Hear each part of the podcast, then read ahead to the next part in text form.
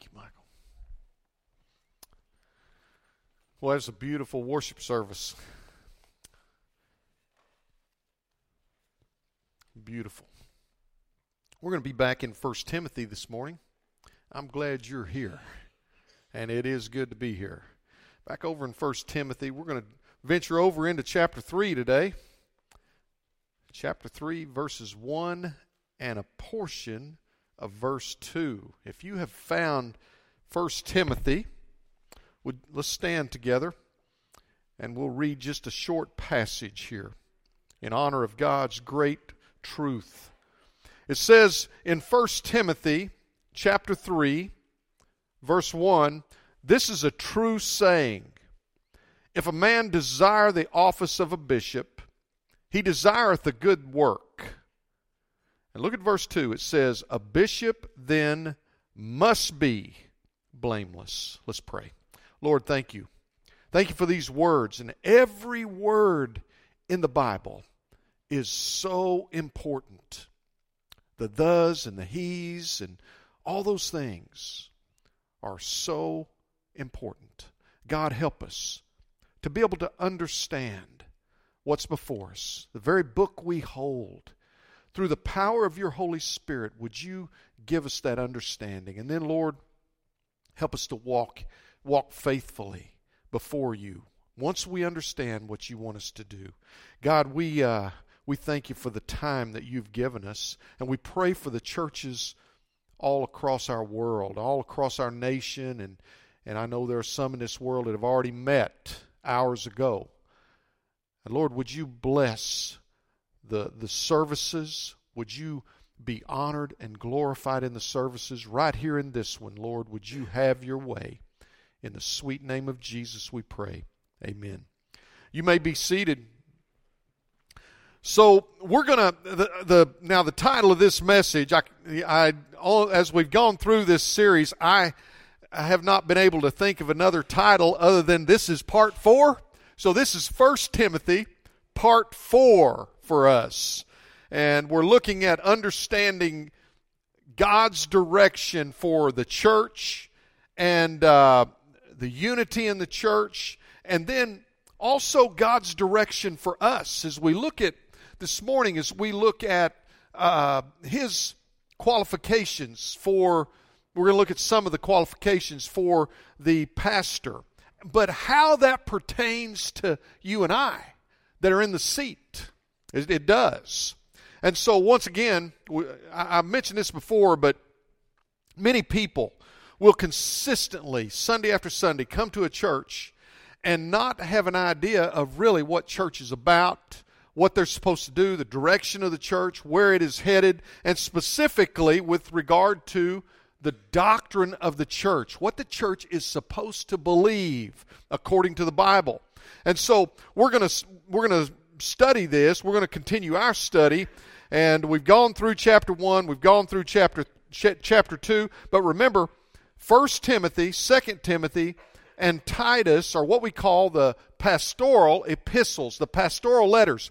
They're actually written directly to some men. Okay, in, in this case, this one is written to Timothy, but eventually it's written to us, to all believers. And so, God gives us clear direction, instruction regarding numerous areas of the church, but specifically in these particular letters, he gives clear direction as far as church leadership. And so this morning we're going to look at that area of church leadership and uh, what do we do? And uh, it's going to be crucial that we apply these this direction to us individually. I'll tell you what, this was a wonderful.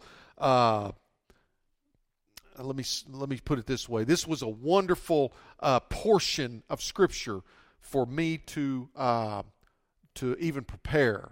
In other words, I enjoyed preparing it, and uh, I learned so much just studying for this uh, today's message. So, uh, but how it applies to us, it's crucial.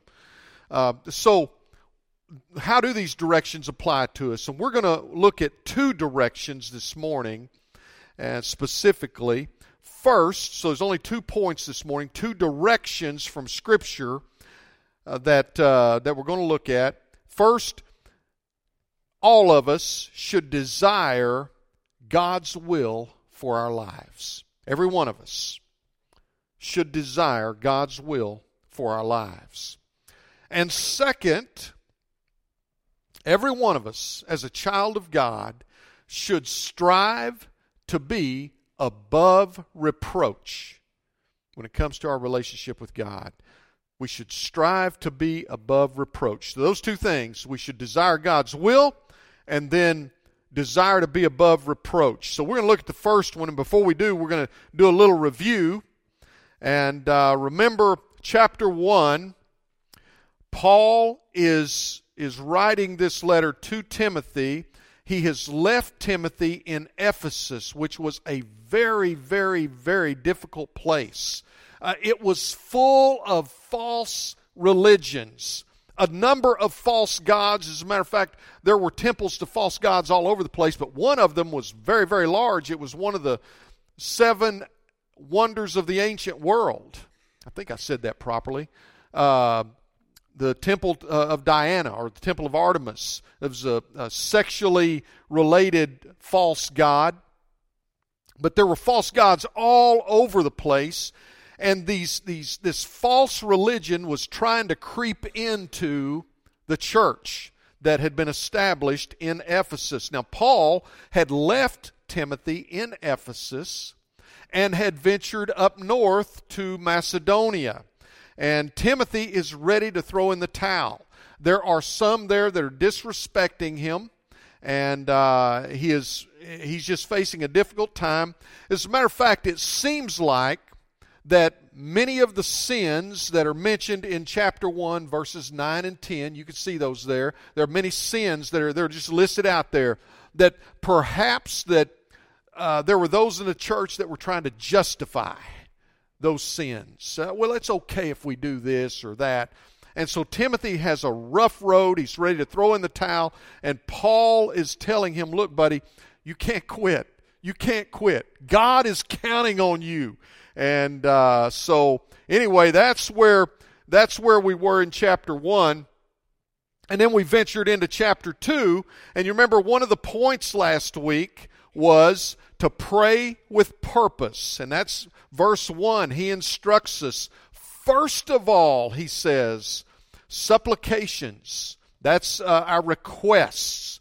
Prayers. That's general prayers offered with praise.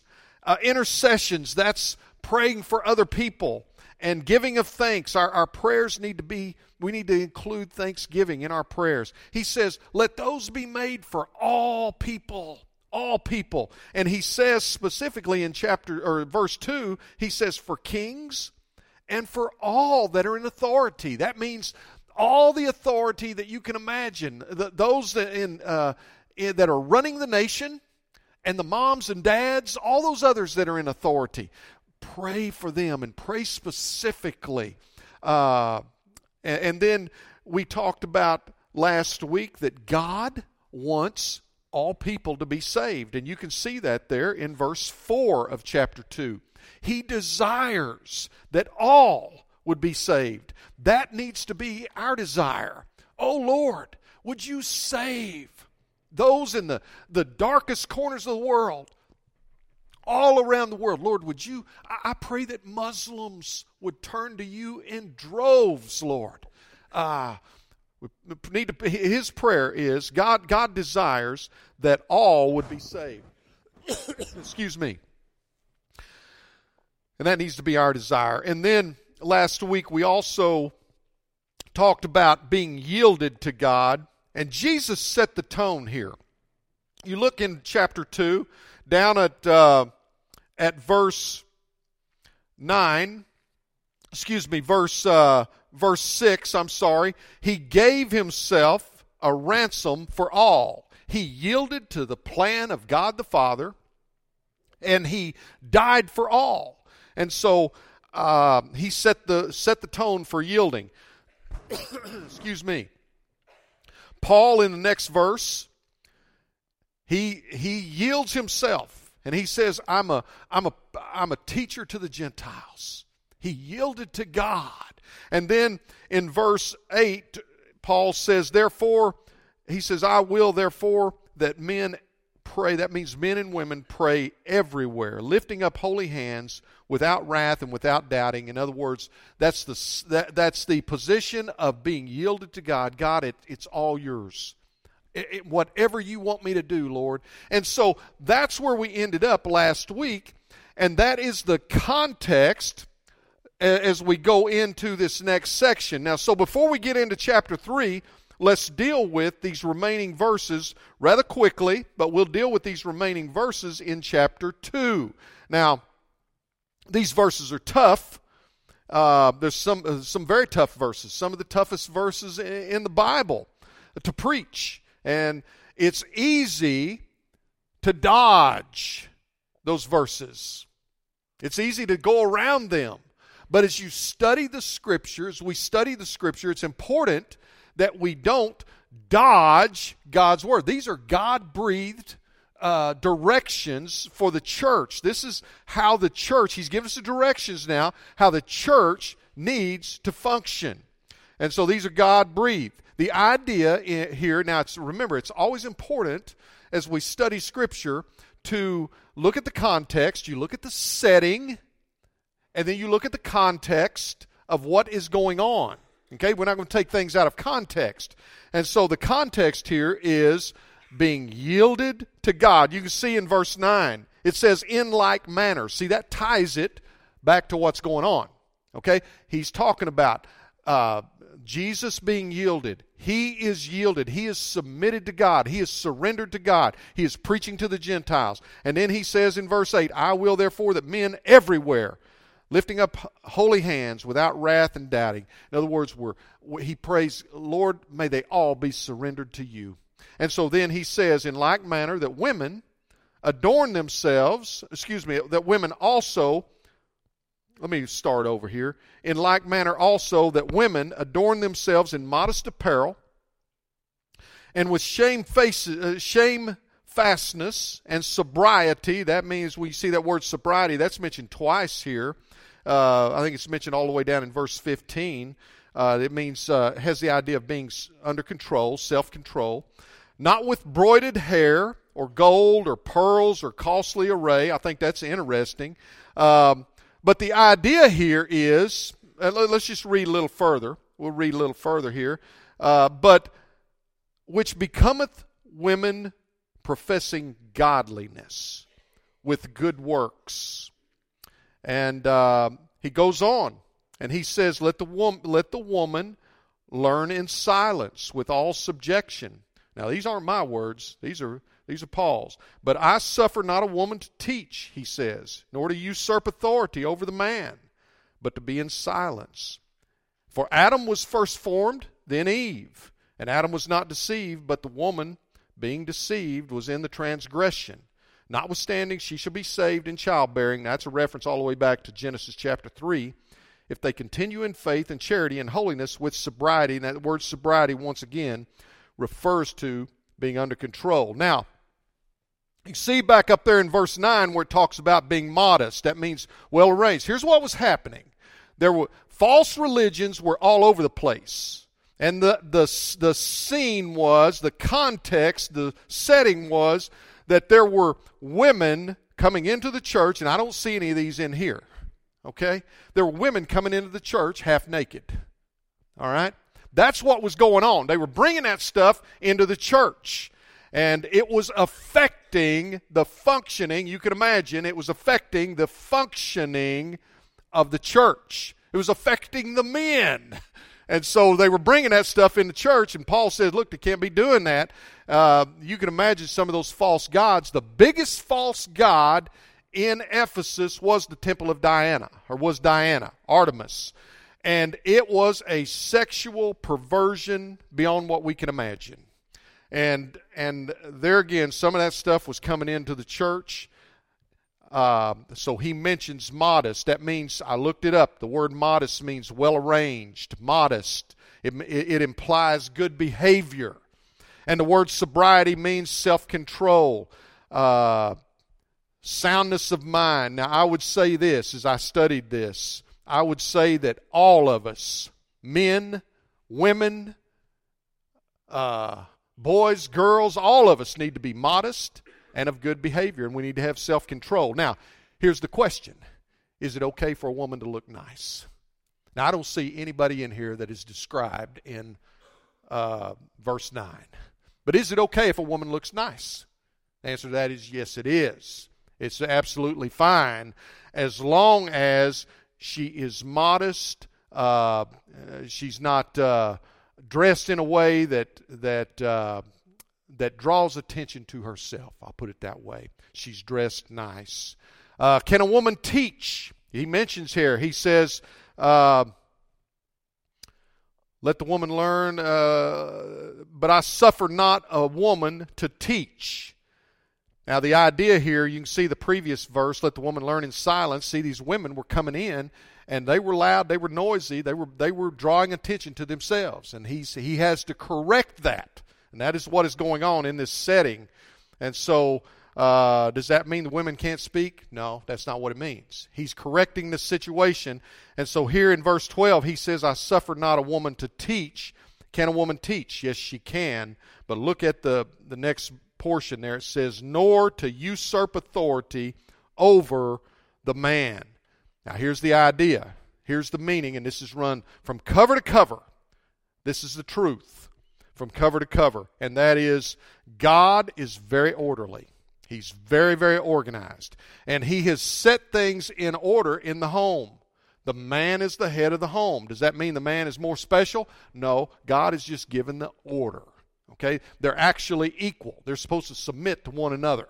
That's the way it is. He took the woman from his side. He didn't take her from his head. He took the he created her. He took a rib from the uh, from the side. And so they are equal, but he has put the man in control in the the family and in the church. That is the way that it's supposed to be. Everything is to be done orderly in the church. And God, we have to remember this God is not the author of what? He's not the author of confusion. He never has been. Satan is, and here's what Satan wants to do. And he's been playing this game for centuries. That's why he came to Eve in the garden. Okay? He's been trying to turn the church up on its head ever since the beginning. He's been trying to turn the homes up on uh, up on their end since the beginning. And these verses right here, God's direction, they point away from chaos. As a matter of fact, the direction is this. In, the Bible, the direction is this. And, and uh, we're going to pick on the men here in just a moment, but the direction for women in the Bible is to be godly, a, a biblical woman. Uh, let me tell you, I, as I was studying this, I wrote these verses down. A biblical woman is crucial. And uh, let me give you a couple of verses, and there are many, many more, but I, I chose two of them. Write this verse down this is Proverbs 18 22. Proverbs 18 and 22. I tell you what, going through these verses makes me a little hot. Tell you what, I'll be glad when we're, we're, we're through them here in just a minute. These are some of the most difficult verses to teach in the Bible, but it is God's truth. Uh, Proverbs 18:22. I'm going to tell you, biblical women are crucial. Proverbs 18:22 says, "Whoso findeth a wife findeth a good thing and obtaineth favor of the Lord. See, the implication there is not just any wife, but a wife according to Scripture, a wife according to Proverbs 31. That's what he's talking about here. That's the implication. In, in, other words, the implication here is a biblical woman, one that is yielded to God, that's, that's what he's talking about in Proverbs 18 22. Let me give you another one. Write this one down. Proverbs 19 14. Proverbs 19 14. This is a key verse. Proverbs 19:14 says this, house, house and riches are the inheritance of fathers, and a prudent wife, listen to this, a prudent wife is from the Lord. And that word prudent means She's, she walks circumspectly. She walks uprightly. She is, she's doing right. She's yielded to, she's yielded, she's surrendered to God. She surrendered to her God. Man, that ought to describe every one of us. But see, the implication here is a biblical woman, a woman of integrity. Uh, uh, you know, you might you might be sitting in here saying, uh, and I hope there's nobody in here that's saying this. I don't feel like I'm married to a a, a gift from God. I, I, hope everyone in here has a that, that is married has a gift from God. She's a true biblical woman. That's what God wants. That's that's that's what this implies. And I'm going to tell you right now, women are essential. And men, as I was studying this, I was thinking about our world, the homes in our world, the uh, churches all across the, the all around the world. And when you see a woman taking on functions that she uh, biblically is not supposed to take on, and we see that all around the world, all across our nation. When you see a woman taking on functions that she is not supposed to do, generally it's because we as men are not doing our jobs. That's it. It's generally because because a woman will take that role. She will do it. She'll get the job done. Uh, I, am married to a wife, boy. You know, if I don't do the job, I guarantee you, so that job's going to get done. So when when when we see a woman taking on a role that they ought not be taking on, it's generally because my experience is generally because we as men are not doing our job and we've got to do our job. Whether it's in the home, whether it's in the church, uh, we've got to do our job. You know, last night I had the the uh, opportunity. I had a I've, I have a daughter that is uh, that has uh, she and a, a, a gentleman have have they formed a relationship, and I really appreciate him. He is he is. Uh, he's doing the right thing. He's trying to serve God. He's a he's a pastor, and uh, and so he texted me and said, Can we meet? And uh, uh, I said, Yes, we can. And he wanted to do it without her knowing it. You know what's coming when that I've got six, I've got five daughters, so I know what that means. And uh, so I drove down to Fort Worth, Texas last evening, and I was there for quite some time. And uh, anyway, we met at a little little restaurant, and you know, he asked me the question. Guy, he said, I'm crazy about your daughter. Can I marry her? And I'm telling you, this man is wanting a he's wanting a biblical woman. He's wanting a prov- he's, he's wanting a woman that is seeking the Lord with all of her heart. So young girls, we have some young girls in here. That is so important.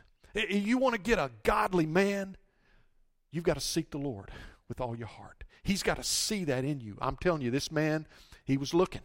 He was he he was looking at her. He was watching her, and he saw a woman that is seeking God with all of her heart. That's so important. Let's jump over to chapter three. That is the context as we move into chapter three. Okay, it, it still is tough here. We're going to continue our tough uh, these, these tough passages. I'm thankful to be out of chapter two. Uh, verse 1, chapter 3, he says this is a true saying.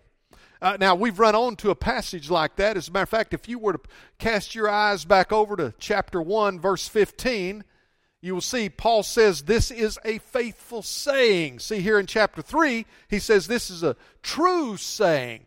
The word true there means it means true, it means trusty, it means faithful. It means faithful. So he kind of a uh, uh, similar statement. Look back over there in chapter 1, verse 15. Look what he says. This is a faithful saying and worthy of all acceptation that Christ Jesus came into the world to save sinners, of whom I am chief. That's Paul. Paul says, I, I'm the chief of sinners. I have messed up. So now we're going back over to chapter 3. I want you to remember that, what we just read. Look at chapter 3. It says this is a true saying. This is a, this is a faithful saying here. It says, if a man desire the office of a bishop. Now, bishop equals, that's an overseer. Okay? Should write that down. Bishop is overseer. Now, notice, This is important, what I'm about to tell you. There are uh, three offices, church offices, I guess is what you would call it, three church offices that God gives us in the Scripture. Number one, the apostles. Okay, that's the first office that we have the apostles. Now, we don't have any of those guys around today. The apostles, to be an apostle, you had to see Jesus and be commissioned by Jesus. Okay? Uh, as a matter of fact, that's what apostle means. It means sent, sent one, one that's been sent. So you had to see Jesus, be commissioned by him. So those guys we don't have. The other two offices are the bishop and the deacons. The deacons are mentioned here, I believe, down about verse 9 is when, when we start with the deacons, down about verse 8, somewhere in that neighborhood, 8 or 9.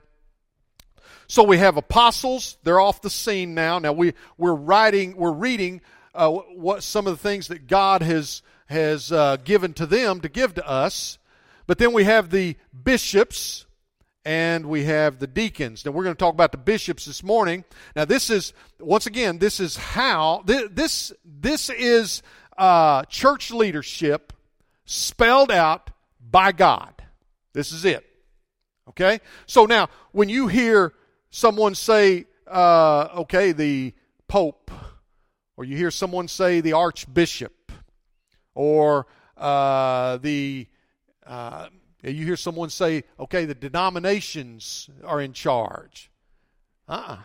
Church leadership, according to the scripture, is right here. Now, what's what we're going to look at this morning.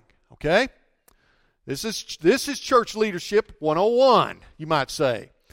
So now, the elders, excuse me, the bishops, there are two other words that are synonymous with they are uh, they, they refer to the same guy.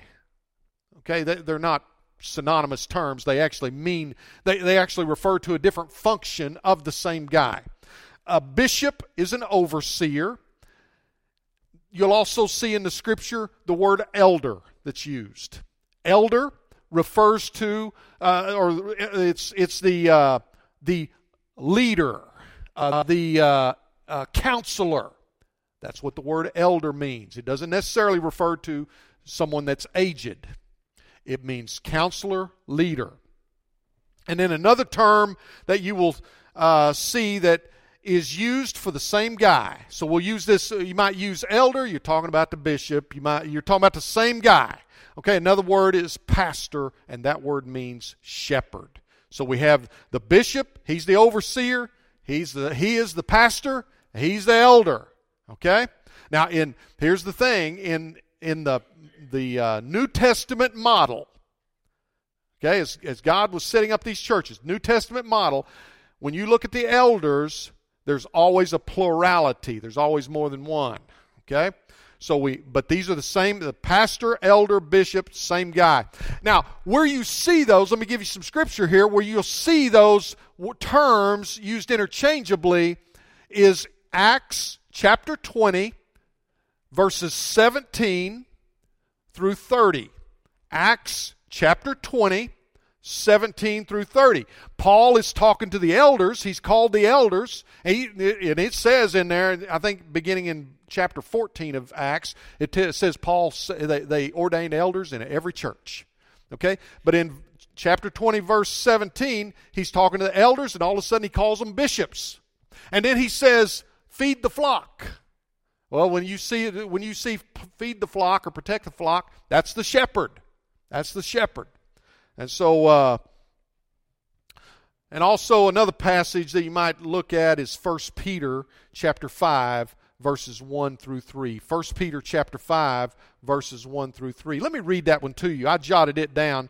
It says this, the elders, this is 1 Peter chapter 5 verses 1 through 3.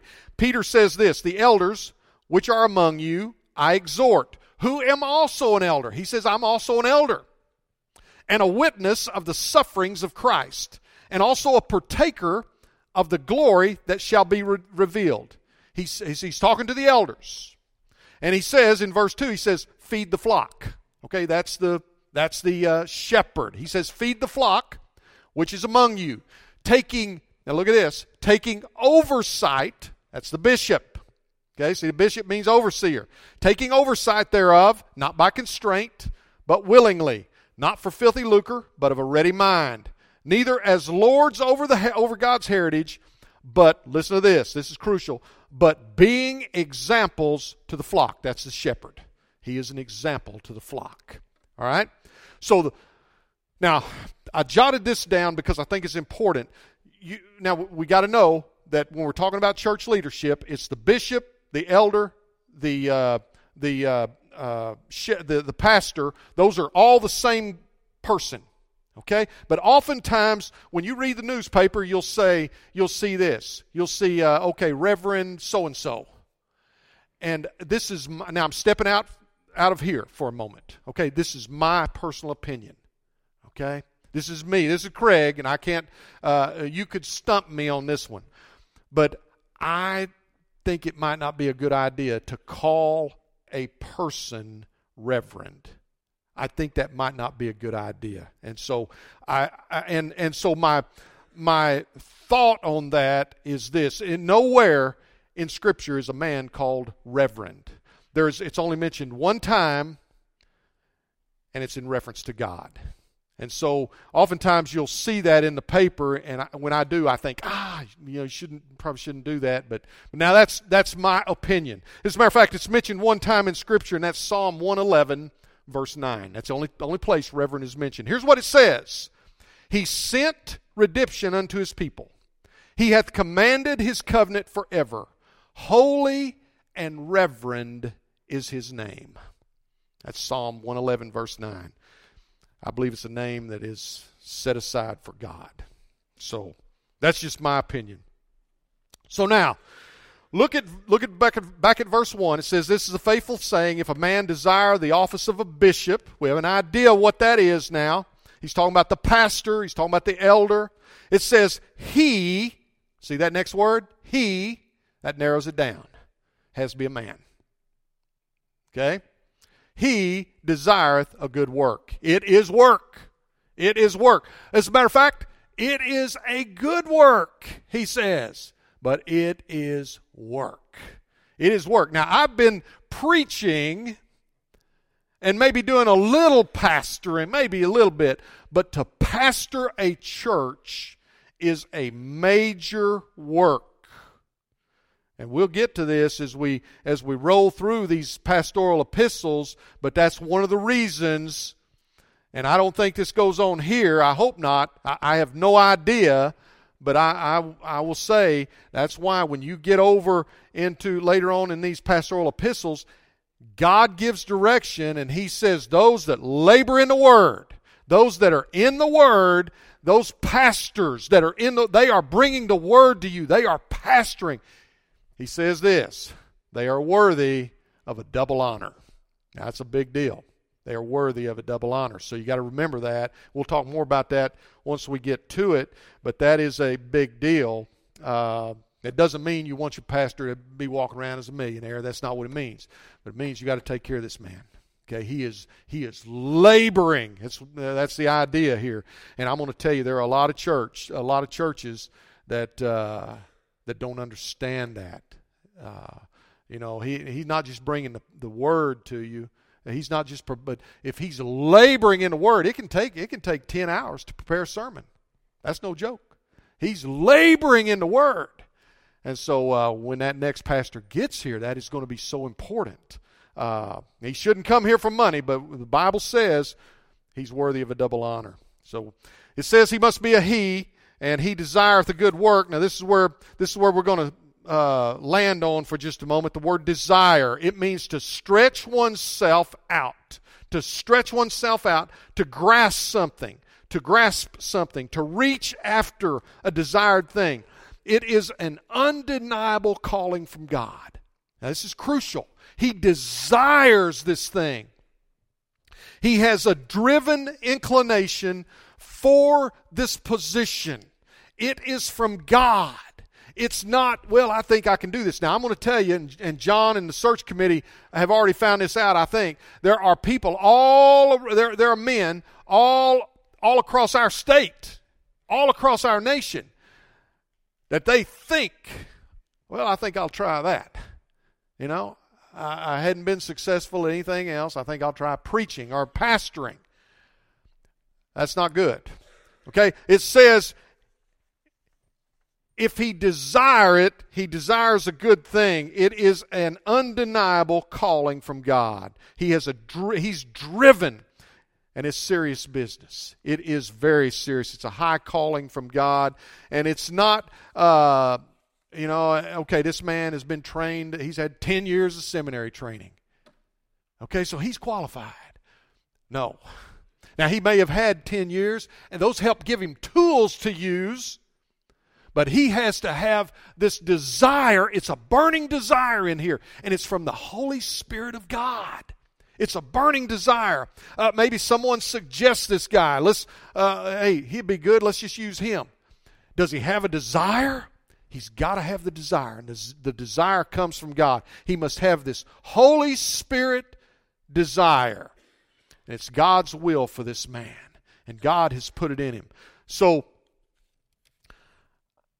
not everybody, not all of us, are going to be a bishop or a pastor or uh, an elder. That all that's all one term. So, uh, what about us? What should we do? Is it important for us to have a desire? The answer to that's yes. Let me give you a couple of verses. This is Ephesians 2:10. Ephesians 2:10. So I'm talking about what about us in the pew? Okay, we know this man, he has to have a, a desire from God to be here. Well, it's important that we desire. God's will for us. See, it's God's will for this man to have the desire for him to be the bishop, to be the pastor. Well, it's God, God has a desire for every person in here. Ephesians 2:10 says, "For we are his workmanship, created in Christ Jesus unto good works." That's his desire for us, which God hath before ordained that we should walk in them. He wants us to walk in those good works, whatever those are. Whatever those are. For each person, it may be different. But it has to do with following this. Let me give you another verse. Oh, I love this verse. Philippians 2:13 says these words, "For it is God which worketh in you both to will and to do his good pleasure." It is God, the Holy Spirit, that's working in us, both to will and to do His good pleasure. So now, God wants us.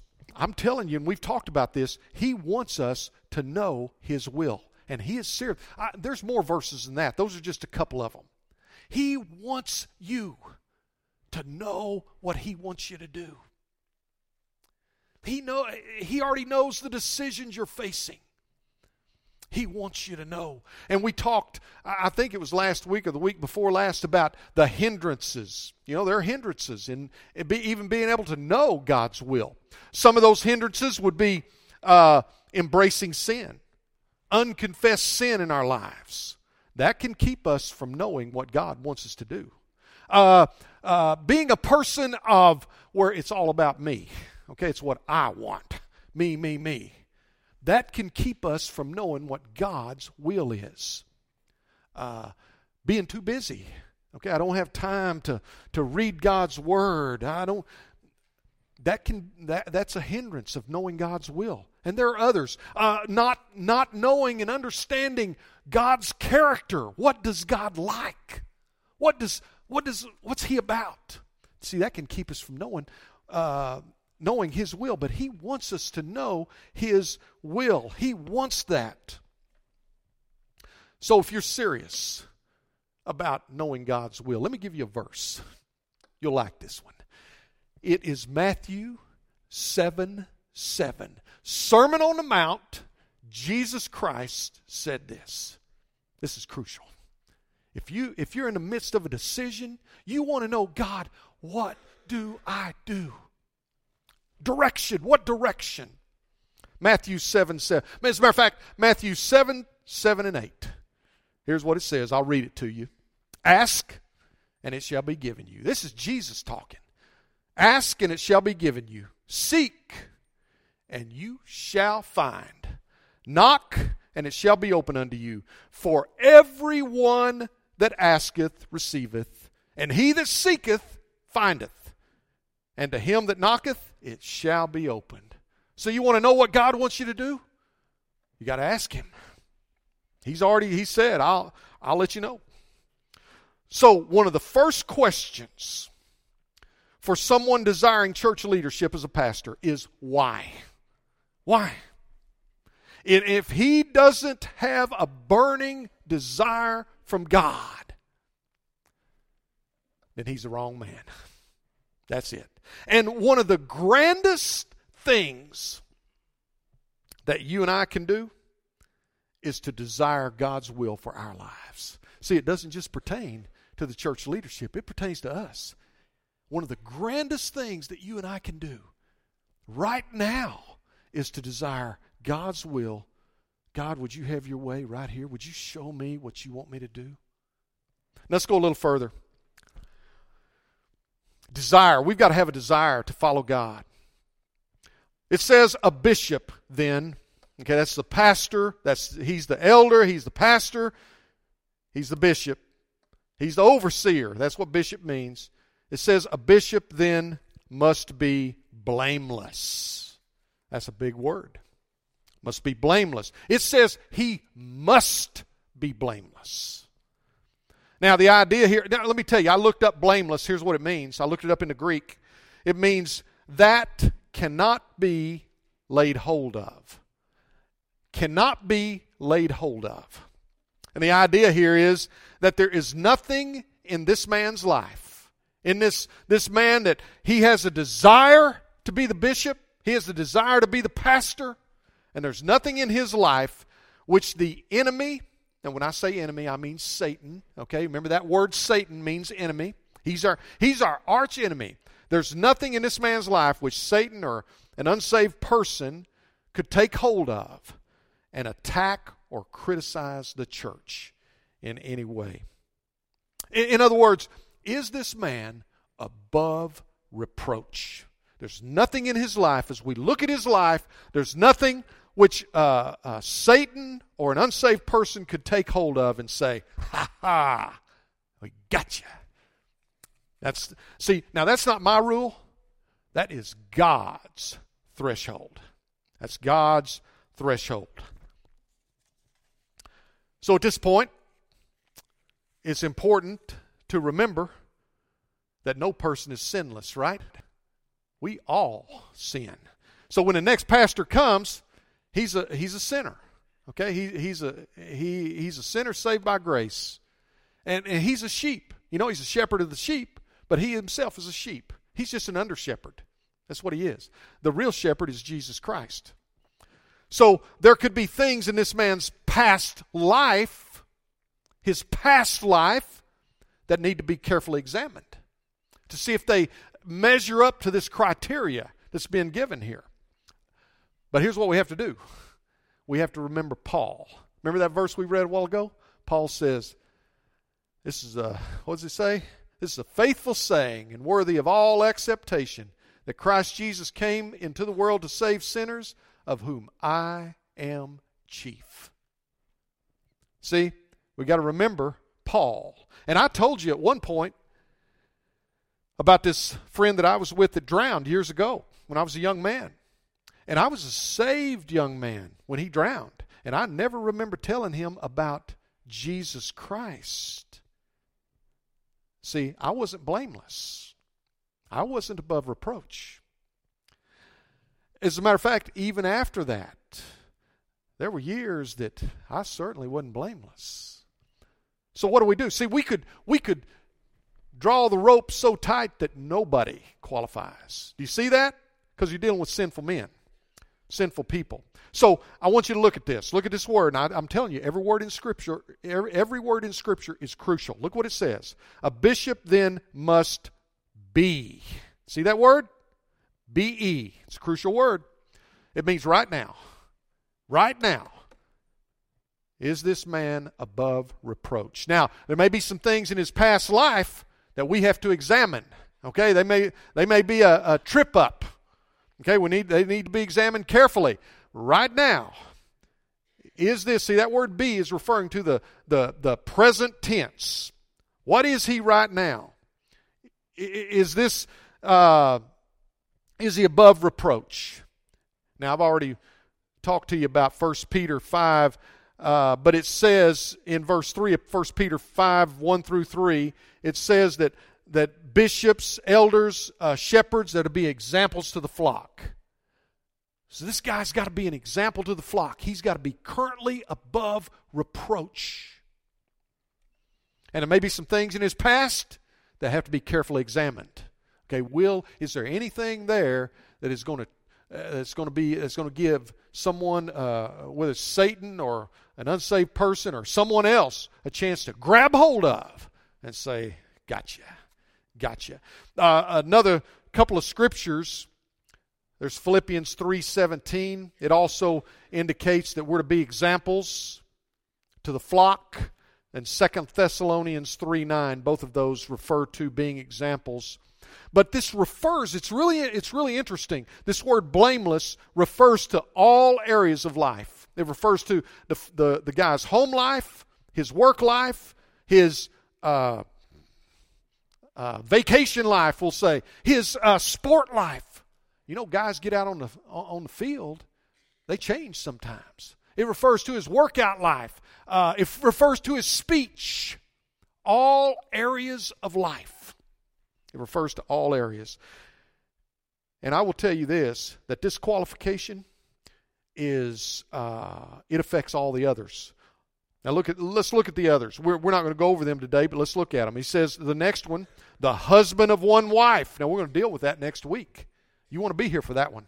The husband of one wife, vigilant, sober, uh, of good behavior, given to hospitality, apt to teach, Look at the next one in verse 3. Not given to wine, no striker, not greedy of not greedy of filthy lucre, patient, not a brawler, not covetous. And he goes on and on. It's, it talks about his children being under control. So, uh, but this one qualification here, that he is blameless, it affects, I would say, most of those others, if not all those others. It is foundational. He has to be blameless. He has to be blameless. So it's God's threshold. That's it. Pastor Wayne Johnson, you know him. I wrote down a quote that I got from him. He said this In an unsuccessful church, in an unsuccessful church, the issue is all too often not poor program or not poor, poor programs or uncommitted people, but substandard leadership. Most of the time, if not all time, most of the time, I would say that is true. That's Pastor Wayne Johnson. So, once again, many of us will uh, not be bishops or elders or, or uh, pastors. Are we supposed to be blameless? We're sitting in a pew. Are we supposed to be blameless? And the answer to that is yes. Yes. Yes, we are. It, it applies to us. Yes. As a matter of fact, uh, I would ask you right now, and I'd ask myself this as I'm going through this are, are you blameless? Are you seeking to be blameless? Let me give you some verses. Remember the verse, and I didn't look this verse up, but it's, it's the verse where the woman was caught in adultery. And Jesus said to her, Go and sin no more. Go and sin no more. Uh, Romans 6, 1 and 2, that's, that's Paul. You know, his, I mean, precision theology. Paul, Romans 6, 1 and 2. He says, What shall we say then? Shall we continue in sin that grace may abound? You know, we're under, we're under grace. Can we just sin? He says, God forbid. We can't do that. We can't do that. We've got to be blameless. You need to read. You ought to read that uh, that chapter. That's one of the first chapters that I memorized one of the first ones years ago. It'd be good to go back and, and look at that. I, I need to go back and, you know, if you don't use it, you lose it. And, uh, or you, you, you know, it slips from your memory, let me put it that way. But one of my favorite ones is this. And it's 1 Thessalonians 5.22. 1 Thessalonians 5.22 says this. Abstain from all appearance of evil. Abstain from all all appearance of evil. So it's important to God that we strive to live blameless by following Him in every, every, every, every, every area of our lives. Are we still going to sin? Yes. You know, the longer I hang around with myself, the more I realize I have a long way to go. But I sure want to get there. So, are we still going to sin? The answer to that is yes. But we have to remember 1 John 1 9, if we confess our sins, that is talking to believers. If we confess our sins, He is faithful and just to forgive us our sins and to cleanse us from all unrighteousness. So this man must be blameless. It must not be anything that that somebody could take hold of and say, ha ha ha. They could attack the church over. But you know it applies to us that aren't the pastor we need to be blameless. So, why should we desire God's will? You know, we, we're supposed to desire it. Why should we? And why should we seek to please Him by being blameless? Well, see, before the world was created, the Bible says that God had a plan. That at just the right time, he would send his son. And his son would pay the price. And the promise is now it doesn't take a rocket science, a rocket scientist to figure out that our world is headed for trouble. It does not take a rocket scientist to figure that out. Our world is headed for disaster. That's what the Bible indicates in Revelation. And so God promises that if a person will call upon Jesus, he will be saved. That's what God wants. And we read the verse just a while ago in chapter 2 of verse 4 that he wants all to be saved. He wants that. Now, you're in here this morning. I'm in here. You're sitting down. I'm standing up. Uh, but you're in here this morning, and I'm so thankful you're here. And I'm probably telling you things you, you already know, but just in case there's someone in here that has never accepted, they never called on Jesus to be their Savior. I mean, that's the most important decision in your life. He wants you to be saved so that you could spend an eternity with Him. But listen, you're in this church but being in here does being in this building does not make you a part of the church. Do you see that? You have to receive Jesus as your Savior. Let's stand together. As Michael comes on up and let's bow our heads. Father, Lord, you know every heart in here. Lord, if there is somebody that that's here this morning. They ventured in here. You actually drew them here. I believe that with all my heart. And they've never received Jesus as their Savior. Lord, I pray that the pull on them this morning would be so hard that they would just, they would just, they would call on Him. Lord, I pray they wouldn't leave here with, without receiving Jesus as their Savior. That maybe today they understood for the first time that just coming to church won't get them there. It's real risky just to depend on that. God, I pray they'd call on you. In Jesus' name, amen. Whatever God has laid on your heart this morning, would you just turn it over to Him? Would you yield to Him?